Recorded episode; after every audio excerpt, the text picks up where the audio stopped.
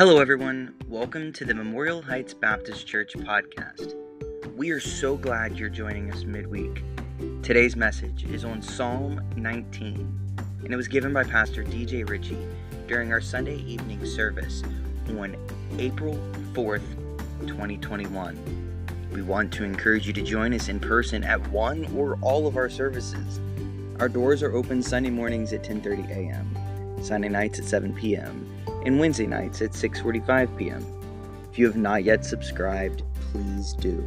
And when you do, you'll receive a notification each time we post a new message and will always be up to date.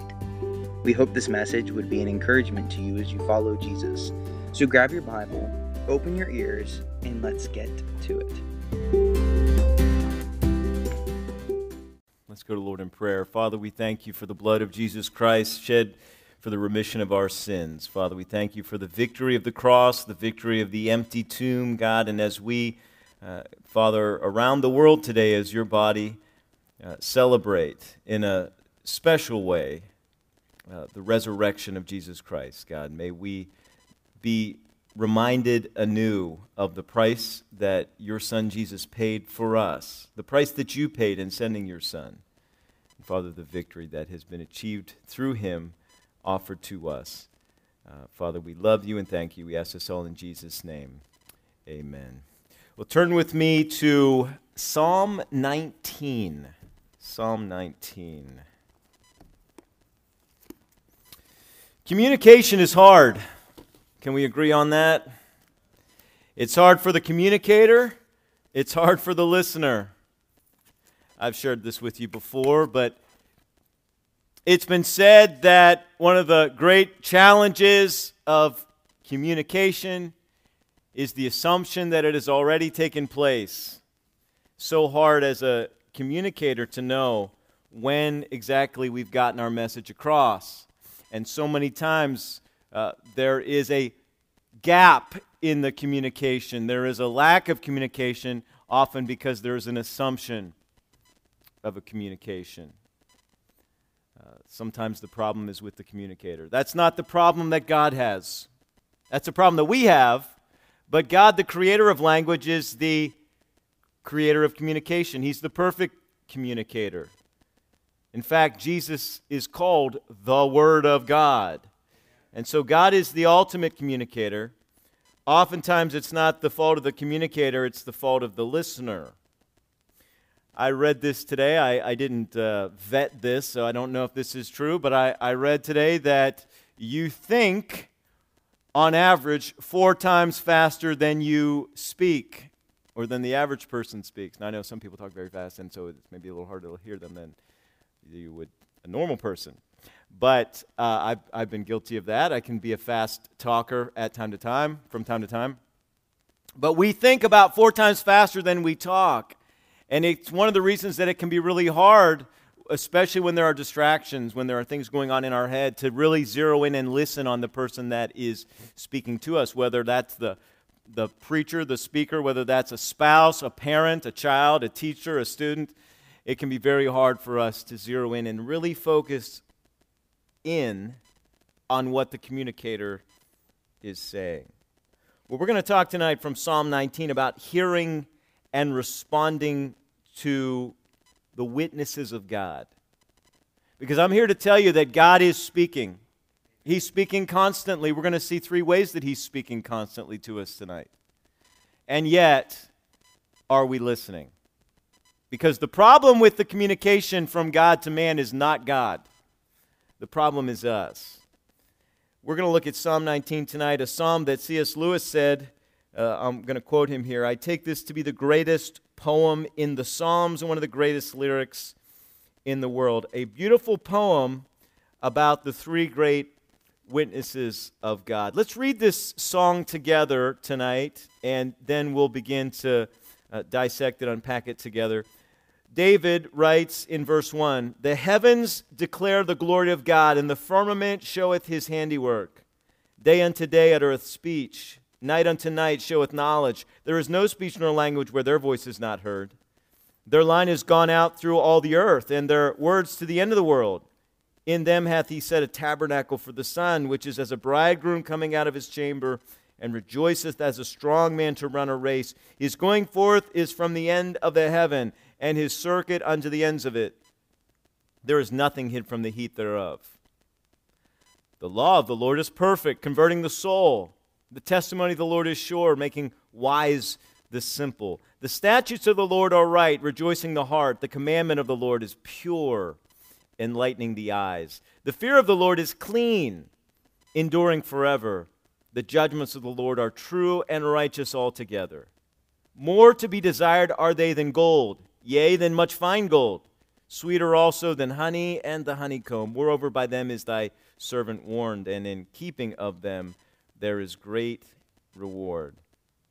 Who can understand his errors? Cleanse thou me from secret faults. Keep back thy servant also from presumptuous sins let them not have dominion over me. Then shall I be upright, and I shall be innocent from the great transgression. Let the words of my mouth and the meditation of my heart be acceptable in thy sight, O Lord, my strength and my Redeemer. In this song, David sings of three great witnesses from God, witnesses that are constantly speaking, available to be heard if we're listening. Number one, the witness of creation. God's displayed works.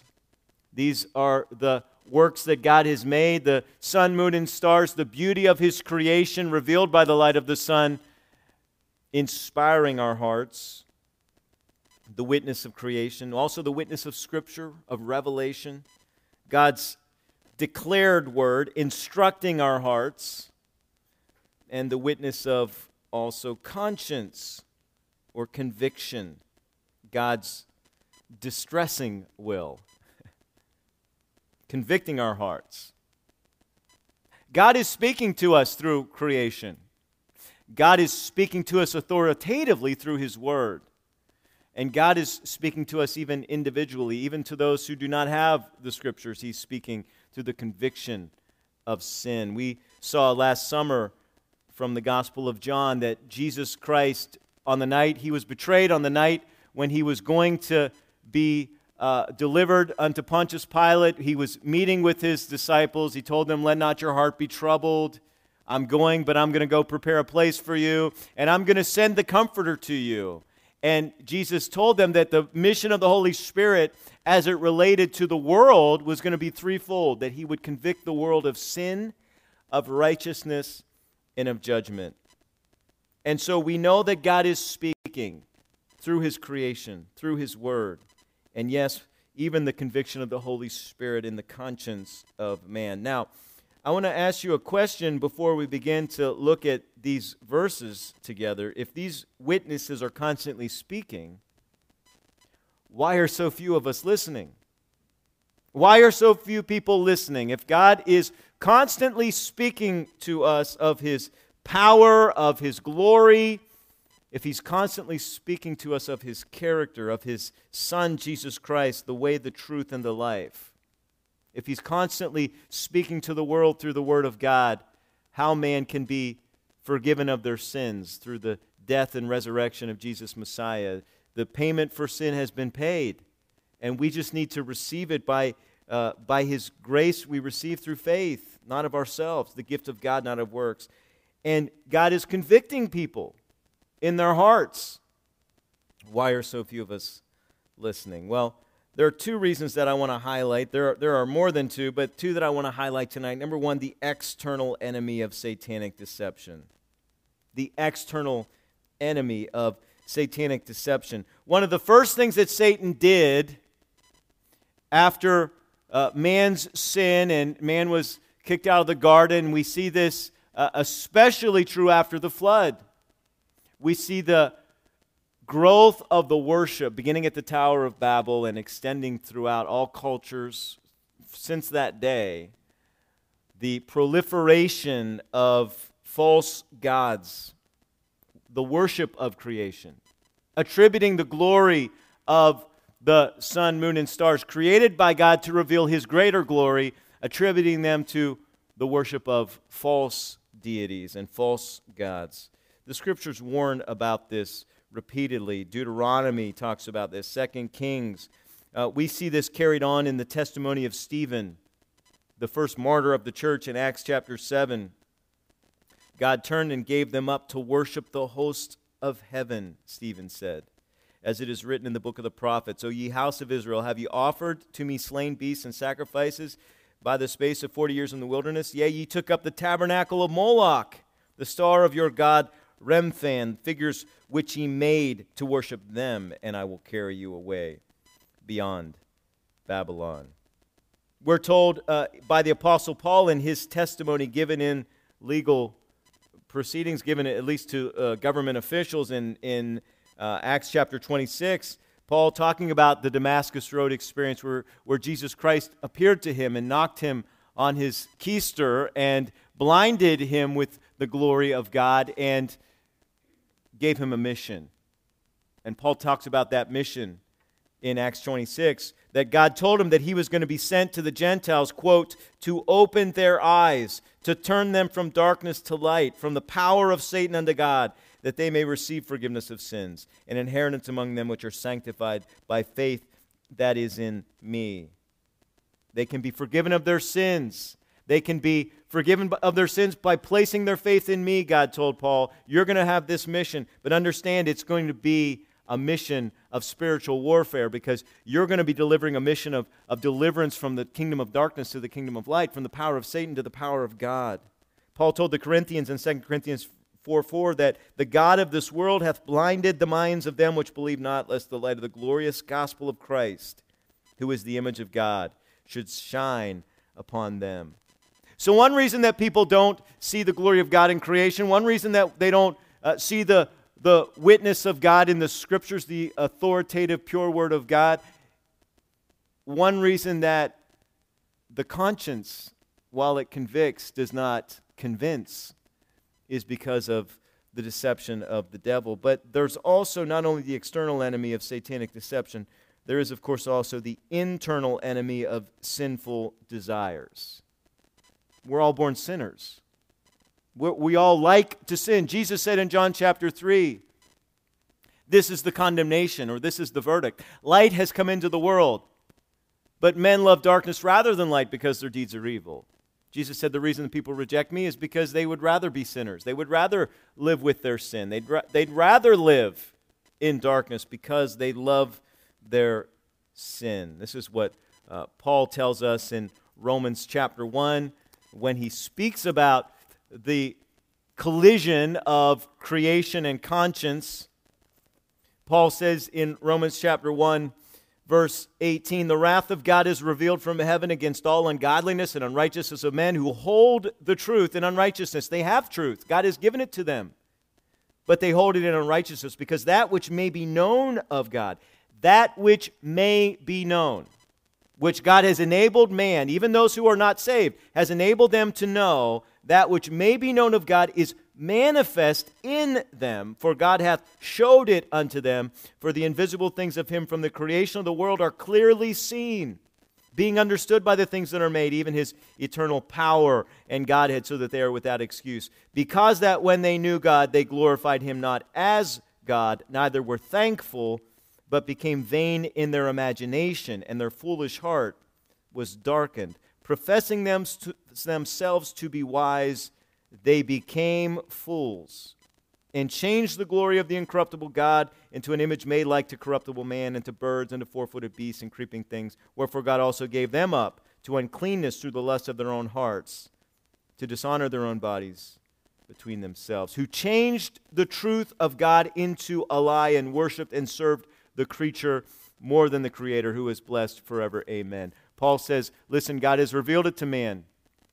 Man is without excuse.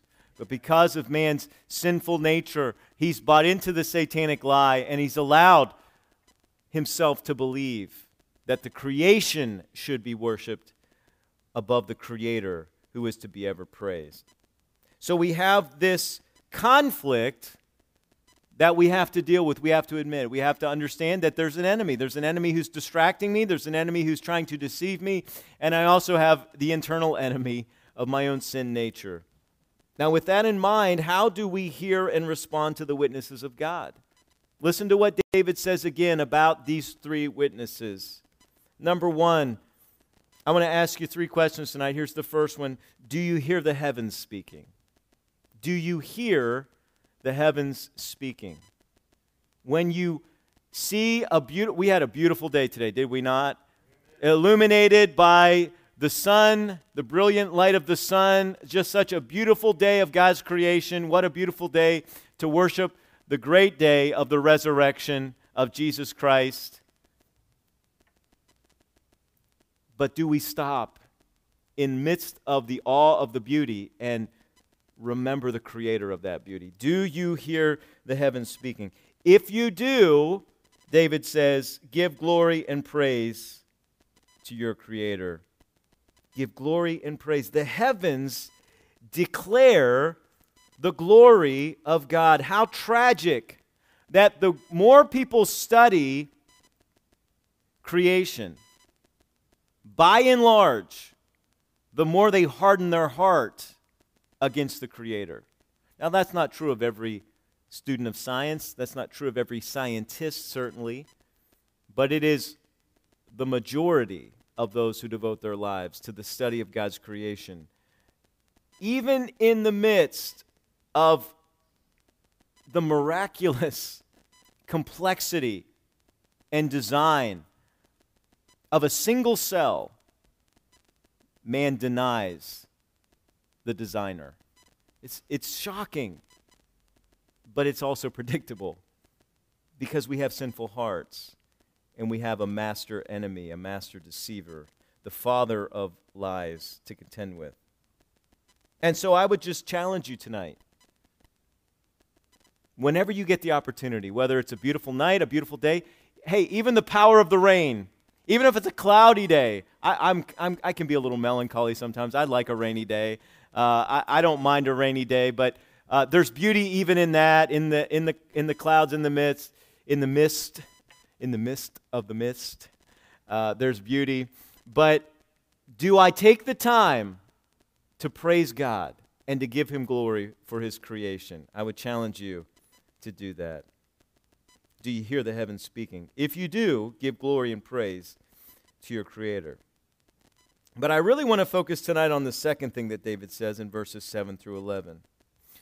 What he says about the Scriptures in a few weeks, Lord willing, we're going to start a study on prophecy on Sunday nights. We're going to talk about how the Bible interprets its own prophecies. Because remember, the Bible is one book, but it's also 66 books. It has one author, the Holy Spirit, and yet it also has roughly 40 human authors, 40 men uh, roughly, through whom the Holy Spirit uh, moved. As Peter says, 2 Peter chapter 1, holy men of God wrote as they were moved by the Holy Spirit. And so these uh, prophets and apostles that God used to pen, they interpret each other by inspiration of the Holy Spirit. And so the way we learn how to interpret prophecy should be the way that God has illustrated it for us in the Word of God. And so tonight I want to use as sort of a prelude to that study that we're going to do as we look at the witness of Scripture. And so I, I need to ask myself this question Do I hear the Scripture speaking? I'm holding it I'm reading it. Am I hearing it? Am I listening? If I am, David says, I need to submit to its transforming work. John 17, 17, when Jesus was in the garden about to be betrayed, he's in the garden praying for you, praying for me. And he's praying to the Father, and he says, Father, sanctify them, set them apart, change them by thy truth. Thy word is truth. Jesus said, God, change them through the power of the Word of God, through the Scriptures. So, am I listening? Am I asking God to use? I mean, it's Jesus' prayer. Is it my prayer that God would use the Word of God to change me, to change my heart, to change my desires?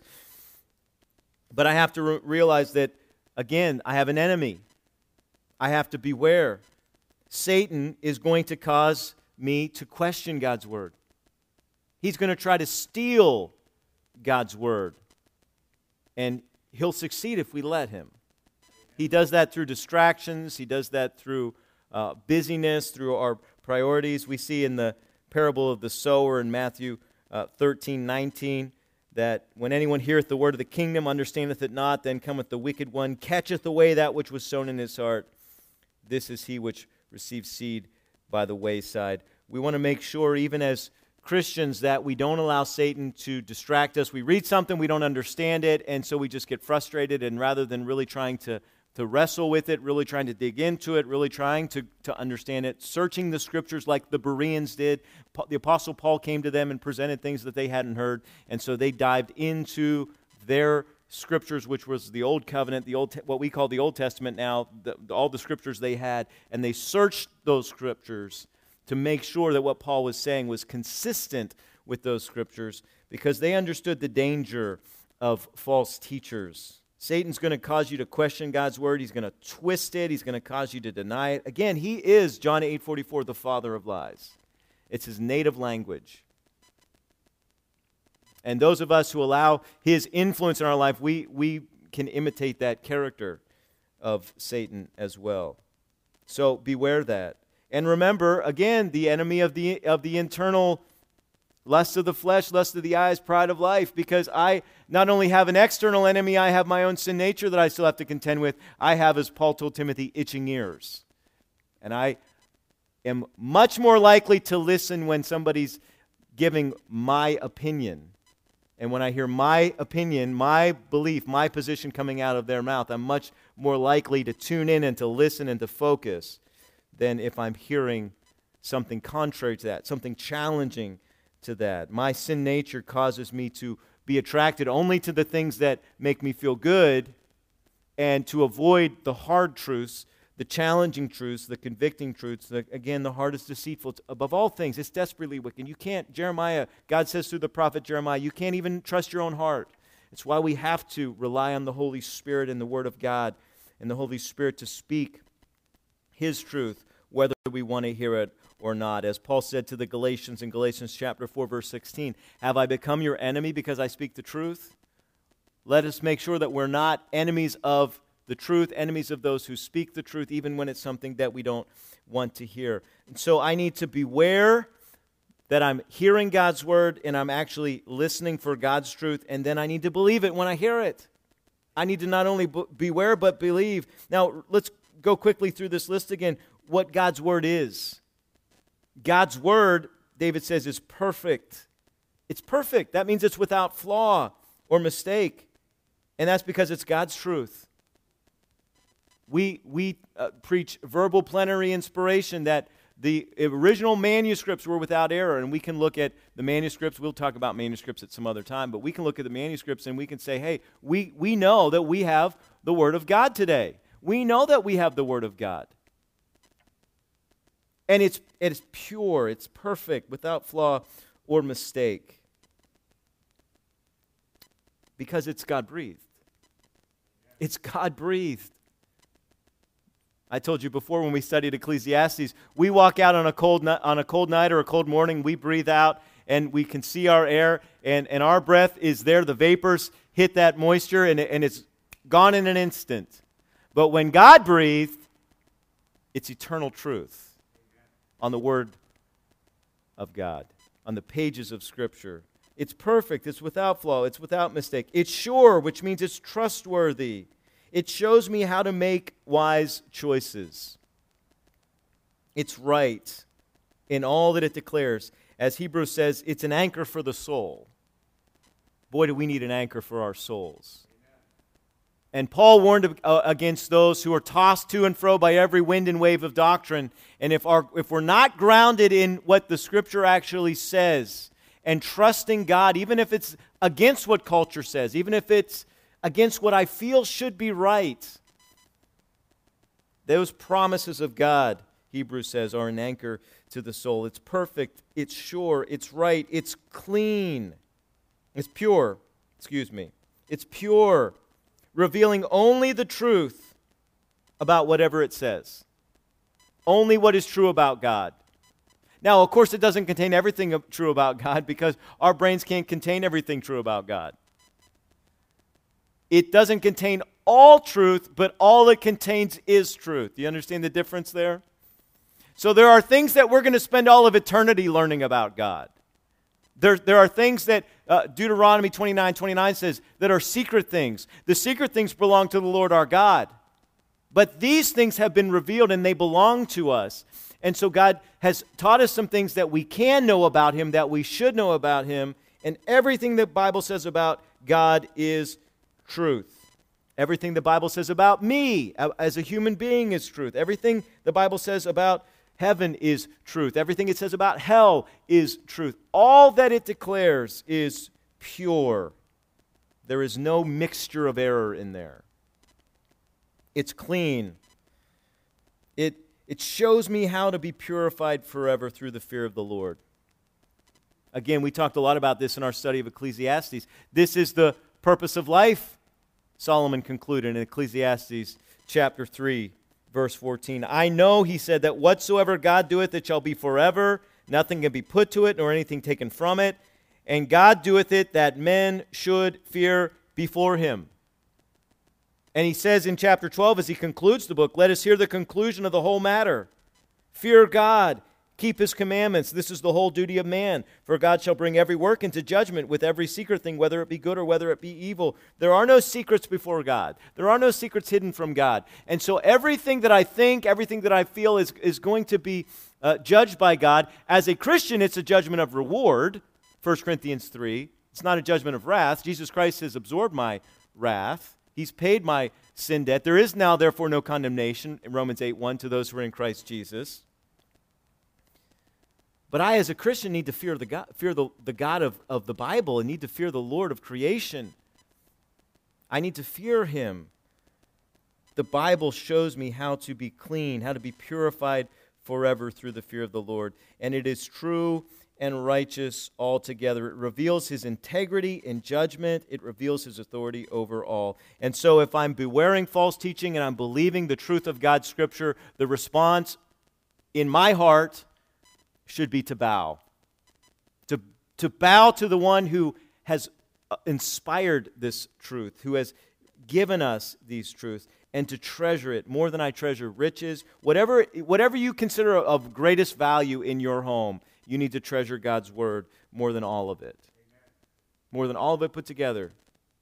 Because God's truth will tell you how you can live forever and how you can have eternal rewards for those of you who have already trusted in the death and resurrection of Jesus Christ for the forgiveness of your sins, for your salvation. Desire it more than you desire whatever. Honey may not be on the top of your list, okay? But whatever's the sweetest thing. I, I had a, a, birthday this week. Uh, Mom said, what do, you, what do you want for your birthday? I said, Boston cream pie. And we finished it tonight. I love me some Boston cream pie. Not, I'm not going to be having any until my next birthday, but uh, uh, Boston cream pie. Listen, I need to desire, whatever is on the top of your sweets list, you need to desire and crave God's word more than that. I need to heed its warnings, pursue its rewards. And if I'll commit to these things, God promises me that it will transform me. By these things, Paul says in 2 Timothy, the man of God will be perfect, perfected, matured, and thoroughly equipped for every good work. Do you hear the scripture speaking? Are you believing it? Are you bowing and submitting your life in response to what you learn to the God who wrote it and the God who it's about? And then the third thing he says here is Do you hear your conscience speaking? Do you hear your conscience speaking? Are you asking the Lord to convict you? Are you asking the Lord to cleanse you? Do I come to church wanting to be convicted? Do I spend time in God's Word every morning or night or whenever you do it, wanting God's Word to convict me? Because listen, the only way I'm going to change is if there's some internal pressure. The only way that, that, that I'm going to change is if, if there's some pressure to change, if, if I realize that there's something not right. And, and we, none of us enjoy pain, but pain can be a great gift of God. One of the great tragedies of, of leprosy is the inability to feel pain, and because of that, uh, people do great damage to their bodies. Pain has a place. Now, pain's not, we're not just looking for pain for pain's sake, right? I don't want to just feel convicted to feel miserable. I want to feel convicted, though, so that I can, so that I can ask God to show me how I can correct what's, what's wrong and how I can fix it. And how I can be the man that God called me to be. Now, this isn't perfect. Conscience isn't perfect. The Holy Spirit's perfect, though. Conscience can be seared, it can be weak, it can be defiled. So, so I'm not going to give you the Jiminy Cricket, let your conscience be your guide uh, nonsense tonight, okay? But I do want you to respond to the Spirit's conviction. I do want you to be sensitive to how the Holy Spirit's convicting you. A good conscience will not grieve or quench the Holy Spirit. But as we looked uh, over a number of weeks in Galatians chapters 5 and 6, we can walk in the Spirit and, and be fruitful in the Spirit and, and have a harvest if we'll respond to His conviction and His leading. And one of the ways He leads us is through conviction. Do you hear the heavens speaking? Do you hear the Scripture speaking? Do you hear your conscience speaking? Now, there's one more all important way that God has spoken to us. Hebrews chapter 1 says this God, who at sundry times and in divers manners spake in times past unto the fathers by the prophets, hath in these last days spoken unto us by his Son, whom he hath appointed heir of all things, by whom he also made the worlds, who being the brightness of his glory and the express image of his person, and upholding all things by the word of his power, when he had by himself purged our sins, sat down on the right hand of the majesty on high our Creator has come. The Word of God has become the Word made flesh, and He's dwelt among us. And John said in John chapter 1, we beheld His glory, the glory of the only begotten, full of grace and truth. And if our conscience doesn't respond to the death and resurrection of Jesus Christ, it's because it's seared, it's because it's hard and it's weak. And we need to make sure that we are remembering our Creator. And so as we close tonight. Creation reveals the power and the wisdom of God. Scripture reveals the authoritative truth of God. Conscience reveals our imperfections, our sinfulness, our need for a Savior, our need for the Father's discipline. And Jesus reveals the Father. Not only that, Jesus is the only way to the Father. In his death, in his resurrection, Jesus made the one way for us to be forgiven and saved by grace through faith in him. Would you stand as we close tonight? Father, we ask you for a more sensitive heart, God, to hear your glory in creation, to hear your truth and your word, and God, to hear your Holy Spirit in convicting. Father, if there's somebody here tonight or watching online tonight who has doesn't have the Holy Spirit living inside of them because they've never trusted in Christ for their forgiveness.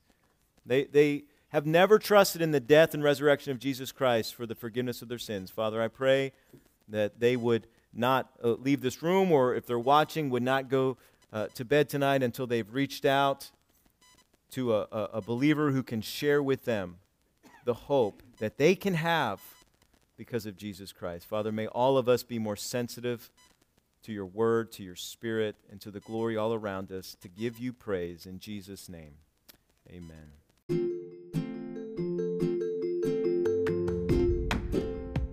What another great message from Pastor DJ. I hope this has found you well and has made an impact on your life in the name of Jesus.